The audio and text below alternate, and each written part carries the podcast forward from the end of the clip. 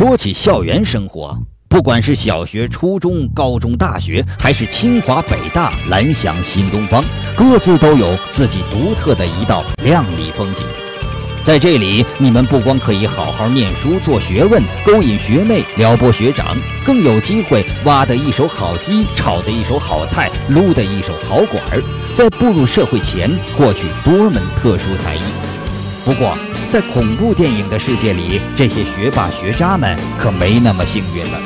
因为他们首先要考虑的是如何在校园里活下去。哪怕撑到最后顺利毕业、安全离开，还得防备有人秋后算账。这种类型的影片被人们冠名为校园恐怖片，而这类电影的海报极好辨认，大多是一群年轻人挤在海报前，搞得像应届优秀毕业生招生宣传一样。本期节目就让我们一同走进各大院校，从生活到学习到人文，深度挖掘学校方方面面的资讯，为你择校找死提供更全面、更客观的参考信息。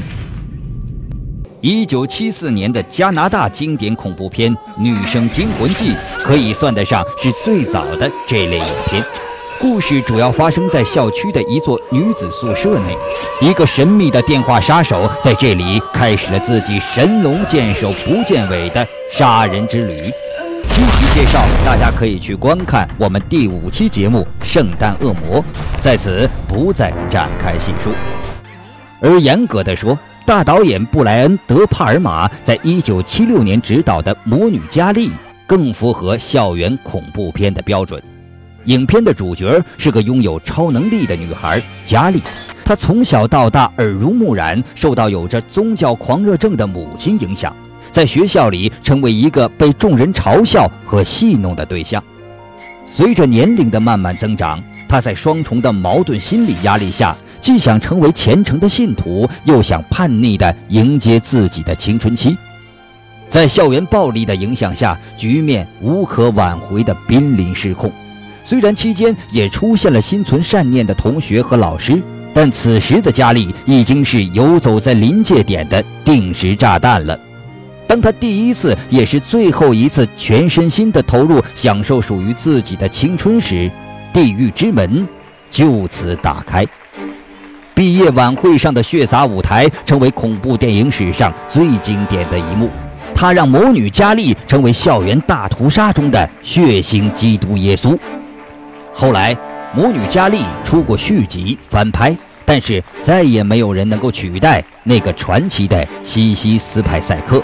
他用表演的天赋游走在胆小惊恐的懦弱和发狂崩溃的狰狞之间。《魔女佳丽》改编自恐怖大师斯蒂芬金的处女作，早在四十年前，老金就把关注点放在了校园暴力上。但时至今日，这个令人深思的问题依旧顽疾般的存在。也正因如此，《魔女佳丽》影响了后来一大批校园恐怖电影。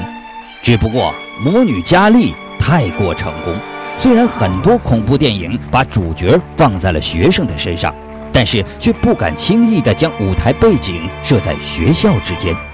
他们转而将地点转移到了小镇上，或是旅途上，乃至夏令营里。但这些除了学校之外的打架斗殴、杀人放火的电影，就不在本期关注的重点上了。次年，意大利恐怖大师达里奥·阿基多的代表作《阴风阵阵》上映，让全世界的恐怖电影迷们为之折服。影片讲述一个美国女孩来到德国一家著名的芭蕾舞蹈学院求学。身边的师生却离奇惨死，由此发现了恐怖的秘密。当然，这所学校并不是什么野鸡学校，人家的文凭可是大家都认可的。只不过谁也想不到，这里的校长是个会黑魔法的女巫。但凡涉及巫术女巫的作品，大多会扯上裸体情色元素，但阴风阵阵则丝毫没有这方面的看头。它更像是一幅光怪陆离的艺术品，从学院建筑风格、内部设计元素，以及红得让人晕眩、蓝得让人发寒、黄得让人窒息的各种侵略性的灯光色彩，都不难看出，达里奥·阿基多在对高雅到极致也是一种恐怖的方面有着独到的见解。影片另一个为人所称道的地方，则是配乐。意大利的哥布林乐队以其独特的诡异风格，给当时诸多意大利恐怖电影制作了配乐。他们可以把音乐做得和电影一样恐怖惊悚，而阴风阵阵、吓人致死的魔力，绝对少不了该乐队的兴风作浪。到了八十年代，杀手肢解电影独领风骚。在大砍刀杰森和爪子手弗莱迪的拉帮结派下，学生们纷纷有幸沦为屠杀的对象。一个学校已经远远不能满足学生们自我表现欲膨胀的被虐心理了。孩子们一脸“初生牛犊不怕虎，死猪不怕开水烫”的迎接他们生命中自以为是的学潮，然后这样、这样、这样或者这样之后，他们总算学乖了。一九八零年，《舞会惊魂》上映。影片讲述一名受排斥的小女孩在废弃的屋子里意外坠楼身亡。当时的一群孩子出于害怕，守住了这个秘密。六年后的中学毕业舞会上，这些长大后的年轻人开始一个个被杀。其实，从电影开始不久，大家便很清楚，这是一部复仇片。虽然导演在中途安排了一个未曾露面的精神病杀人狂，想混淆视听，《舞会惊魂》的场景比较单调，人物刻画也不那么深刻，特别是那个像忍者一样的蒙面杀人狂，身手菜的可以，差点被一个近视眼儿给干掉。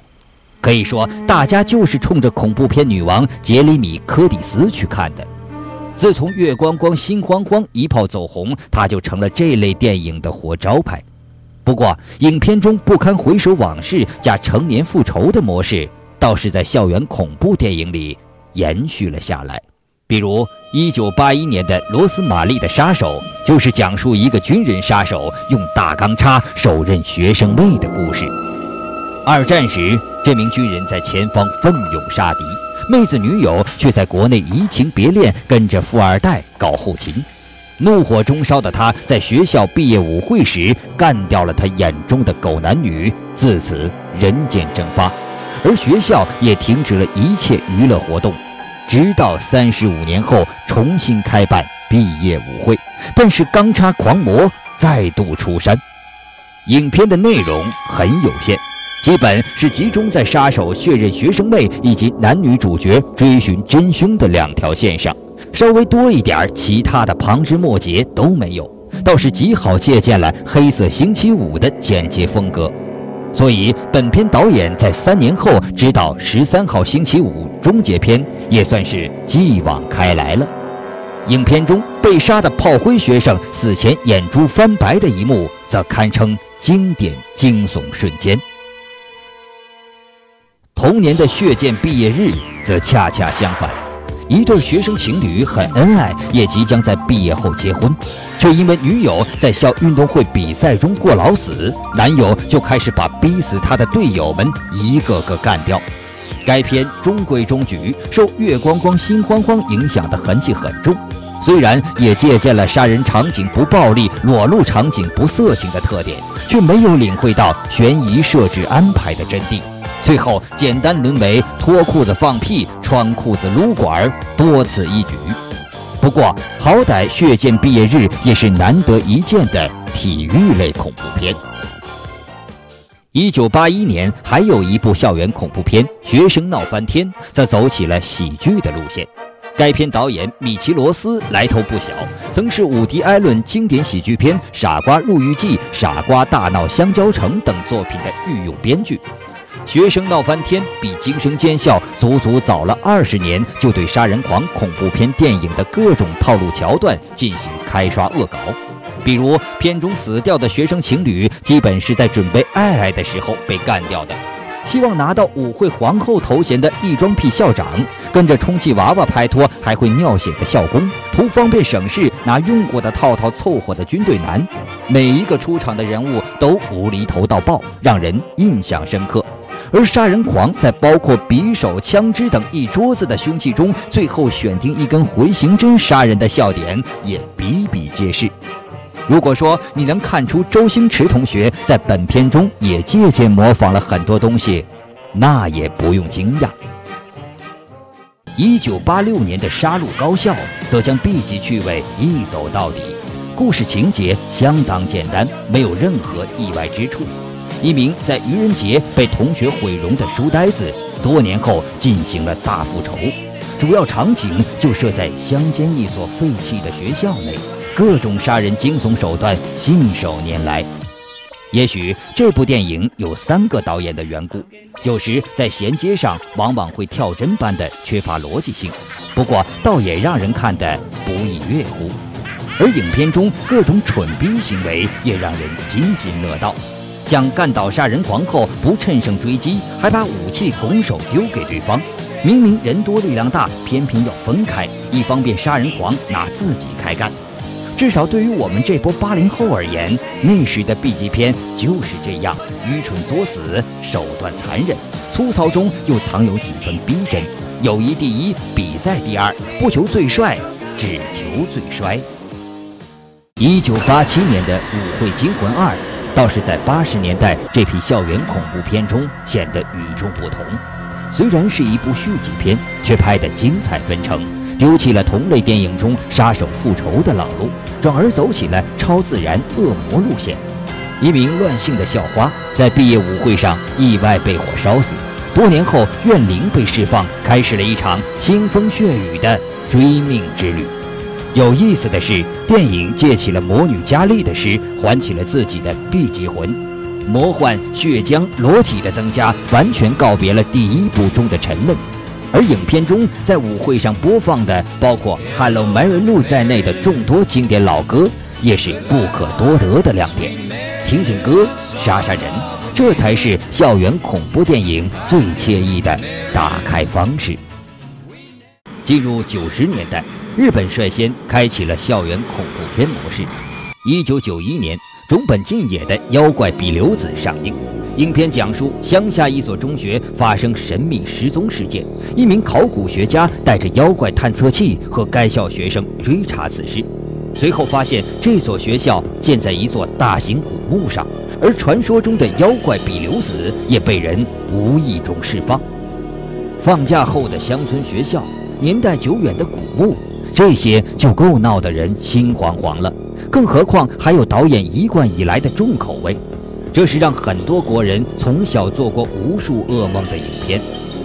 失踪女孩反复吟唱的诡异之歌，各种乱爬的人头蜘蛛怪物，足以打开八零后脑海深处那段录像带出租时光的恐怖记忆了吧？同年，《超少女玲子》上映，高中生玲子是一名拥有超能力的巫女后代。她和调查学校灵异事件的小组成员们一同对抗另一名因爱生恨的超能力学生。虽然影片走的是校园探险路线，并有着一定比例的喜剧元素，但因为大部分场景发生在夜里，这让学校的阴森恐怖进一步放大。虽然现在看来，影片明显借鉴了魔女佳丽的元素，以及怨灵的造型受到驱魔人的影响。却凭借一衣带水的优势，让这部电影成了很多国人童年的梦魇。毕竟，小孩子看恐怖电影并不清楚太多过场或是铺垫的东西，只会对那些惊吓场面印象深刻。像小组成员骑摩托时身后若隐若现的幽灵，以及在窗外漂浮的鬼魂，都是日本恐怖电影的拿手好戏。而影片中先用坠海死亡的女怨灵来撑起大部分惊吓戏份，在结尾部分挖出另一名超能力少女的对决戏，也是日本恐怖电影在悬疑方面的一大特点。厕所里的花子，这个全日本家喻户晓的鬼故事，在一九九五年被改编成校园恐怖片《鬼娃娃花子》上映。影片讲述在某地发生专门针对小学生的连续杀人事件，而随着谣言的传播，孩子们相信厕所里的鬼娃娃花子就是罪魁祸首。一名品学兼优的转校生则成为大家怀疑的对象，特别是当学校饲养的山羊惨遭毒手之后，孩子们都怀疑他被鬼娃娃花子附身了。电影至始至终没有出现幽灵的镜头，却将气氛拿捏得恰到好处。再加上变态杀人狂的惊鸿一现，让该片始终笼罩着森森的凉意，成为一部没有鬼影的鬼片佳作。电影中充满友情亲情的元素，则一直和惊悚元素相对抗。《鬼娃娃花子》看似是校园恐怖片，实则更像是一部校园成长片。顺道提醒一下，本片导演松冈定司，也许对大多数人而言比较陌生。可说起他近些年来的作品《深夜食堂》，大家一定并不陌生。所以，《鬼娃娃花子》充满了别样的人情味和故事性，也不难理解了。一九九八年，《鬼娃娃花子二》新生上映。影片讲述十一年前，女主角李美的姐姐在学校的厕所里莫名失踪。十一年后。李美作为新生入读这所学校，却不慎释放了鬼娃娃花子的邪灵。校方请回从该校毕业有超能力的老师进行斗法，最终鬼娃娃花子露出了狰狞的面孔，一个被恶灵附身的玩偶。《鬼娃娃花子二新生》这部续集作品经常被国内的影迷搞混，以为是第一部，也许是因为给他们带来了太多阴影的缘故。影片走起了纯恐怖电影的路线，从女厕所镜子中的倒影到见鬼发狂的女生，从学校里的古老神社到阴森冷僻的阶梯，把当时日本恐怖电影中那些最寻常的惊吓元素都提炼了出来。有意思的是，该片导演低杏岩在日后拍出了悬疑推理力作《圈套》系列，这些特点在本片中早已显山露水。在一九九五年至一九九九年间，日本的学校怪谈四部曲同样颇具代表性。特别对孩子们而言，其重要性丝毫不低于《午夜凶铃》系列对成人的影响。虽然是恐怖冒险类作品，却总在黑暗之后充满着暖暖的希望之光。学校怪谈四部作品发生在四所不同的小学里。横扫了几乎日本所有校园恐怖传说、七大不可思议事件等热门话题。相比《咒怨》这类吓死人不偿命的力作，《学校怪谈》系列则显得小清新了很多，惊吓点颇多，但不至于把观众吓得呼吸困难。毕竟受众可是小孩子们呢。在影片中还可以看到很多日本恐怖电影的初级版恐怖元素。而特效技术的成熟运用，也让这一系列大放异彩。我想，被吓大的八零后们多少会看过这其中的一部吧。如果说我们中的每一位小时候至少看过一部日本校园恐怖电影，丝毫不为过。从一九九八年起，韩国的恐怖电影也开始慢慢升温，并炮制出了代表作《女童怪谈》。呃。不对，是《女高怪谈》系列，《女高怪谈一：死亡教室》是一部较为质朴的校园恐怖片。古板的教室、老旧的课桌椅、女生之间的拉帮结派、相互排挤，以及无处不在的校园暴力，再现了校园中教师群体以成绩论英雄、看重学生背景的恶劣风气。而拆分一对成绩天差地别死党的做法，我想很多过来人。都深有体会。虽然这是一部鬼片，背后抨击的东西却现实的要命。《女高怪谈二：交换日记》是五部影片中恐怖元素最少的一部，因为它把关注点放在了高校中较为普遍的女同性恋现象上，所以它是一部百合片。《女高怪谈三：狐狸阶梯》用校园传闻为切入口。结合前两部的特点，把校园暴力、女女友情或者爱情作为重点关注对象，而表现手法依旧是安排两对甚至多对女生搭配组合套餐，互相参照来讲述故事。至于后两部《女高怪谈四：声音》《女高怪谈五：结伴自杀》，则完全落入了显摆校园高大上、颜值妹子死得惨的流水作业、纯商业老路，再加上。韩国整容技术日新月异，妹子们又统一校服，在月黑风高杀人夜里，真是苦煞了一批脸盲症的观众们。在欧美方面，《夺命狂呼》去年夏天系列的热映，则掀起新一轮的校园恐怖电影热浪。拍恐怖片去掏空青少年的裤袋，已成为电影投资商的吸金大法。这群小二逼们不光胆子大，喜欢成群结队看恐怖电影，自我显摆、泡妞吹牛。最重要的是，买不起贵的东西，他们还是看得起电影的。所以，用时下最流行的语言，外加青春靓丽的偶像明星，就可以四两拨千斤，小投入获得大票房回报，何乐而不为？惊悚、暴力、爱情、吐槽混搭的校园恐怖片，也就这样抢占了市场份额。高校死咒、玩死米斯丁这一类作品就是如此。让你在校园内分不清敌我，悬疑戏份大量增加，再利用学校制度的扭曲崩坏而产生的快感，让观众们百看不厌。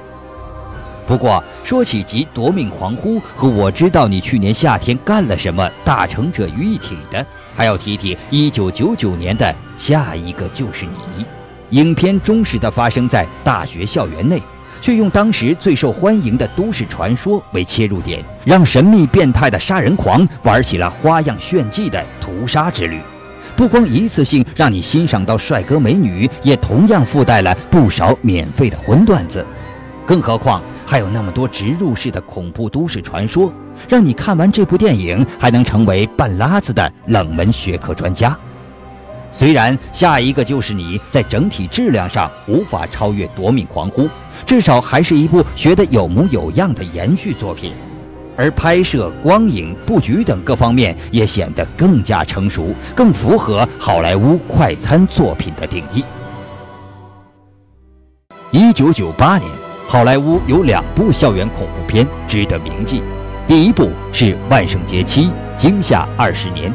面具尖刀男 Michael Myers 二十年后再出江湖，将大屠杀放在了高校内。具体介绍，大家可以回顾第三期节目《万圣节惊魂》，在此不再展开细述。第二部就是罗伯特·罗德里格兹执导的科幻恐怖片《夺命高校》。《夺命高校》可以说是那段时间欧美校园恐怖电影中的一股清流，倒不是因为它小资，而是那么多同类作品几乎都是人为作怪，最后的 BOSS 不是高智商杀人狂，就是报复心强的疯子。没有超自然因素半毛钱关系，虽然他们披的都是鬼怪的外衣，就像你打死都不会在金田一的小说里看到真正的怨灵一样。夺命高校的主角和配角戏份都颇为抢眼，几乎人人都有着出色的表演，个性也相当明显，不会像同类作品那样群体作战却连个脸熟都没混出来。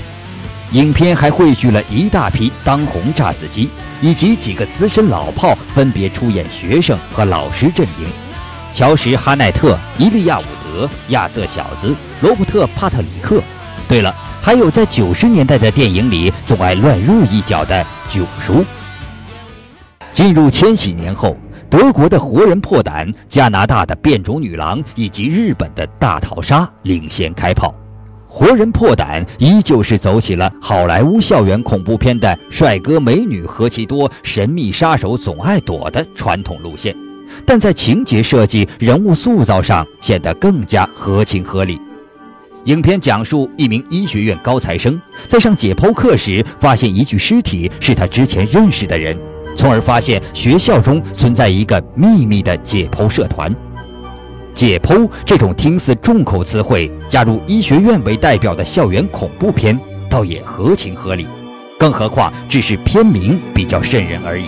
而有意思的是，这部电影除了受到年轻人热捧外，也吸引了不少医务工作者前来观看。毕竟和自己工作息息相关题材的作品，总是能引起共鸣。而变种女郎则把狼人题材杂交到校园恐怖片中。用变身的狼人来替代那些年充满迷茫、价值观缺失、犹豫彷徨的青春期女孩子们，实在是恰到好处。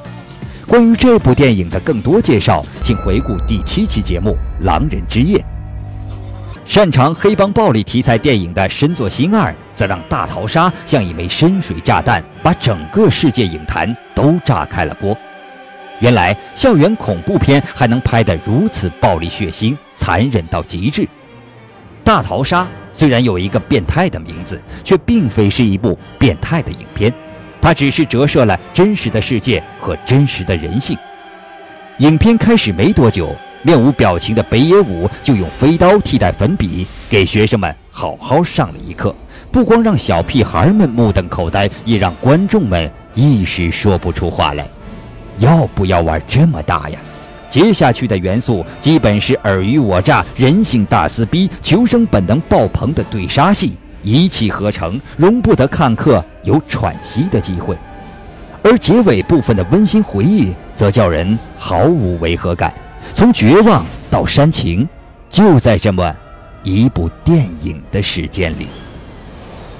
也许这三部影片余威过猛。导致接下去的几年时间里，全球居然没有像样的校园恐怖片能够让人记住。直到2004年，终于又有两部作品给人留下了不错的印象。一部是韩国的《笔仙》，是不是发现很耳熟？因为国内这几年也出了三部同名的影片，这倒不是因为山寨的缘故，他们确实都是由同一个韩国导演安冰基执导的。笔仙讲述的依旧是有着校园霸凌色彩的故事，只不过事情不仅仅是在学校的范围里那么简单。几个女孩玩笔仙招魂，挖出一段丑陋的真相。多年前，一对外来的母女来到村里生活，却处处受到排挤。一场意外让母女俩葬身火海，包括校方在内的全体村民隐瞒了这段过去。却没想到，有着灵能力的母亲在死前下的诅咒，最终成真了。另一部作品则是德国的《僵尸之夜》。我不是个随便的人，我随便起来就不是人。同理可证，严谨的德国人。《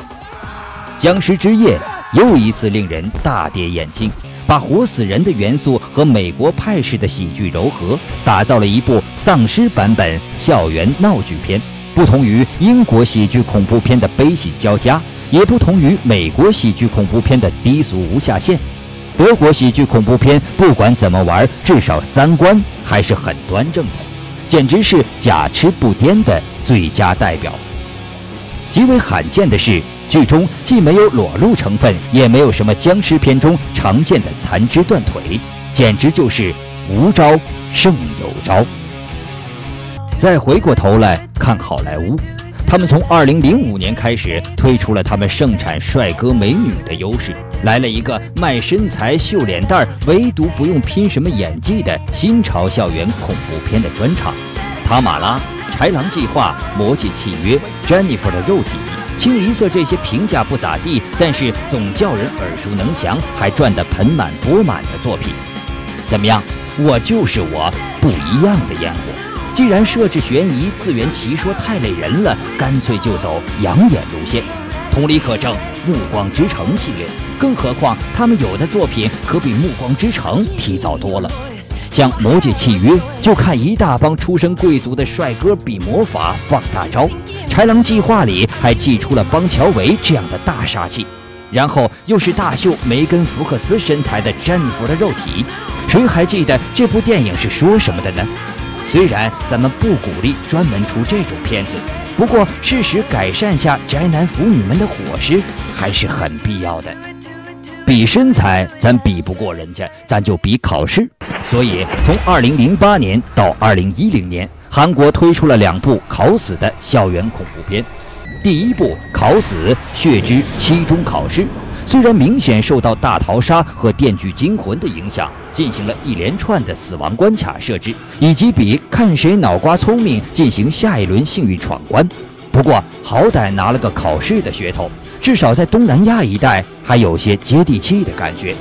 至于算术渣渣的英美等国的少年们，肯定不懂“学好数理化，走遍天下都不怕”的老话，因为学好这几门功课，关键时刻呀。还能救命。所以说，以后高考校长在大会上放一遍“考死”就行了。至于“考死二”教学实习，简直就汇集了韩国恐怖电影里最糟糕的部分，弄巧成拙、装逼耍帅、各种吃老本、用老梗，不提也罢。原先准备打造另一套《女高怪谈》系列的计划，也就此搁浅思密达了。相比于急功近利并慢慢失宠的韩国恐怖电影，泰国恐怖电影则在一步步抢占亚洲市场。题材多样，也很少出现一窝蜂挤破头去拍类似题材的陋习，着实比较难得。即便校园恐怖片的数量不是很多，倒也拍得颇有看头。像2006年的《鬼宿舍》就一举拿下2007年柏林国际电影节水晶熊奖。情节很简单，只是一个寄宿学校的孩子和鬼孩子交上朋友的故事。估计这样的大纲，不少急于求成的制片人看了之后就直接弃而不管了。但他们都忘了，不管什么电影，只要用心去拍，就会打动人。从一开始有些阴森恐怖，到随着剧情发展变得温馨感动，《鬼宿舍》就在很安静地讲述看似很小众的故事，没有噱头，不会哗众取宠，所以，它成功了。然后是2009年的分段式恐怖电影《幽魂学院》，讲述了四个风格迥异的校园鬼故事。不过，有鬼肆虐这样的佳作在前，还是一下子被比了下去。2014年，《勇队惊魂》则打起了小鲜肉萌妹子的招牌，虽然靠着看颜来吃饭，不过剧本写的却一点儿也不敷衍了事。尽管有网友吐槽这个故事设计依旧停在十年前的水准，不过相比那些花哨的与时俱进的作品，我们还是实际点儿，走好当下吧。有时候静下心来看一部恐怖片，会收获意外的惊喜，并不是现在的片子真的越来越糟糕，而是我们自己的心境越来越糟了。当你全副武装，做好准备要挑刺的时候。这对影片本身而言，就已经很不公平了。而在日本，继《大逃杀》之后，还是拍了相当多数量的校园恐怖片，可以说好的、差的都有。像《生灵》《天罚》《替身》《古狐》《绝教学籍》《灵》等作品，大多是改编自小说和漫画或者游戏的。但是国内字幕组似乎对日本恐怖电影兴趣不大。因此，鲜有作品出来，除非是像改编自伊藤润二大神那么有知名度的富江系列，才有那么个别字幕组有兴趣去做。即便做出来字幕，也是小范围传播一下。所以，很多日本校园恐怖片，我们是压根儿没听说过。不是日本不拍恐怖片了，而是国内辛勤的日语字幕组把精力全放在了日剧上去了。就算如此，人家还是拍出了一部屌炸天的《恶之教典》。这部改编自同名小说的暗黑校园恐怖片，又一次打开了观众的脑洞。想象一下，一位举止优雅、和蔼可亲、英俊潇洒、关爱学生的男老师突然崩坏，几乎把自己全班的学生都干掉了，这是一种什么样的精神呢？《恶之教典》关注的是一名反社会人格杀人狂的内心世界，似乎日本人特别喜欢研究这样的奇葩个体，因为这种人魔永远不会按套数出牌。就像我们明知道结果，但还是奢望这名杀人狂教师能放那个对自己一往情深的女生一条生路那样，我们一遍又一遍猜测大屠杀之夜，也许某某人会躲过一劫，结果。却一次次突破了我们的底线，待到我们早已麻木，才出现了两名幸存者。不过，在校园恐怖片里，学生们拼主角、抢风头、拉主 K 这么多年，就让老师帅帅的一雪前耻，彻底翻盘一次，不是也很棒吗？看着恐怖电影中那些天天生活在水深火热里。为了坚持多活一分钟、多露脸一下的炮灰们，你们还有什么理由不好好读书、努力工作呢？虽然回首校园生活，你们失去了很多宝贵的东西，但千万不要气馁、灰心难过，因为你们以后肯定会失去更多东西的。不过，你要是认定自己能成为校园恐怖片中那些历尽千辛万苦、最后成功晋级、收获成功的男女主角们的话，也不要拽。我有个朋友也是这么想的。现在他坟头上的野草也该有一米多高了吧。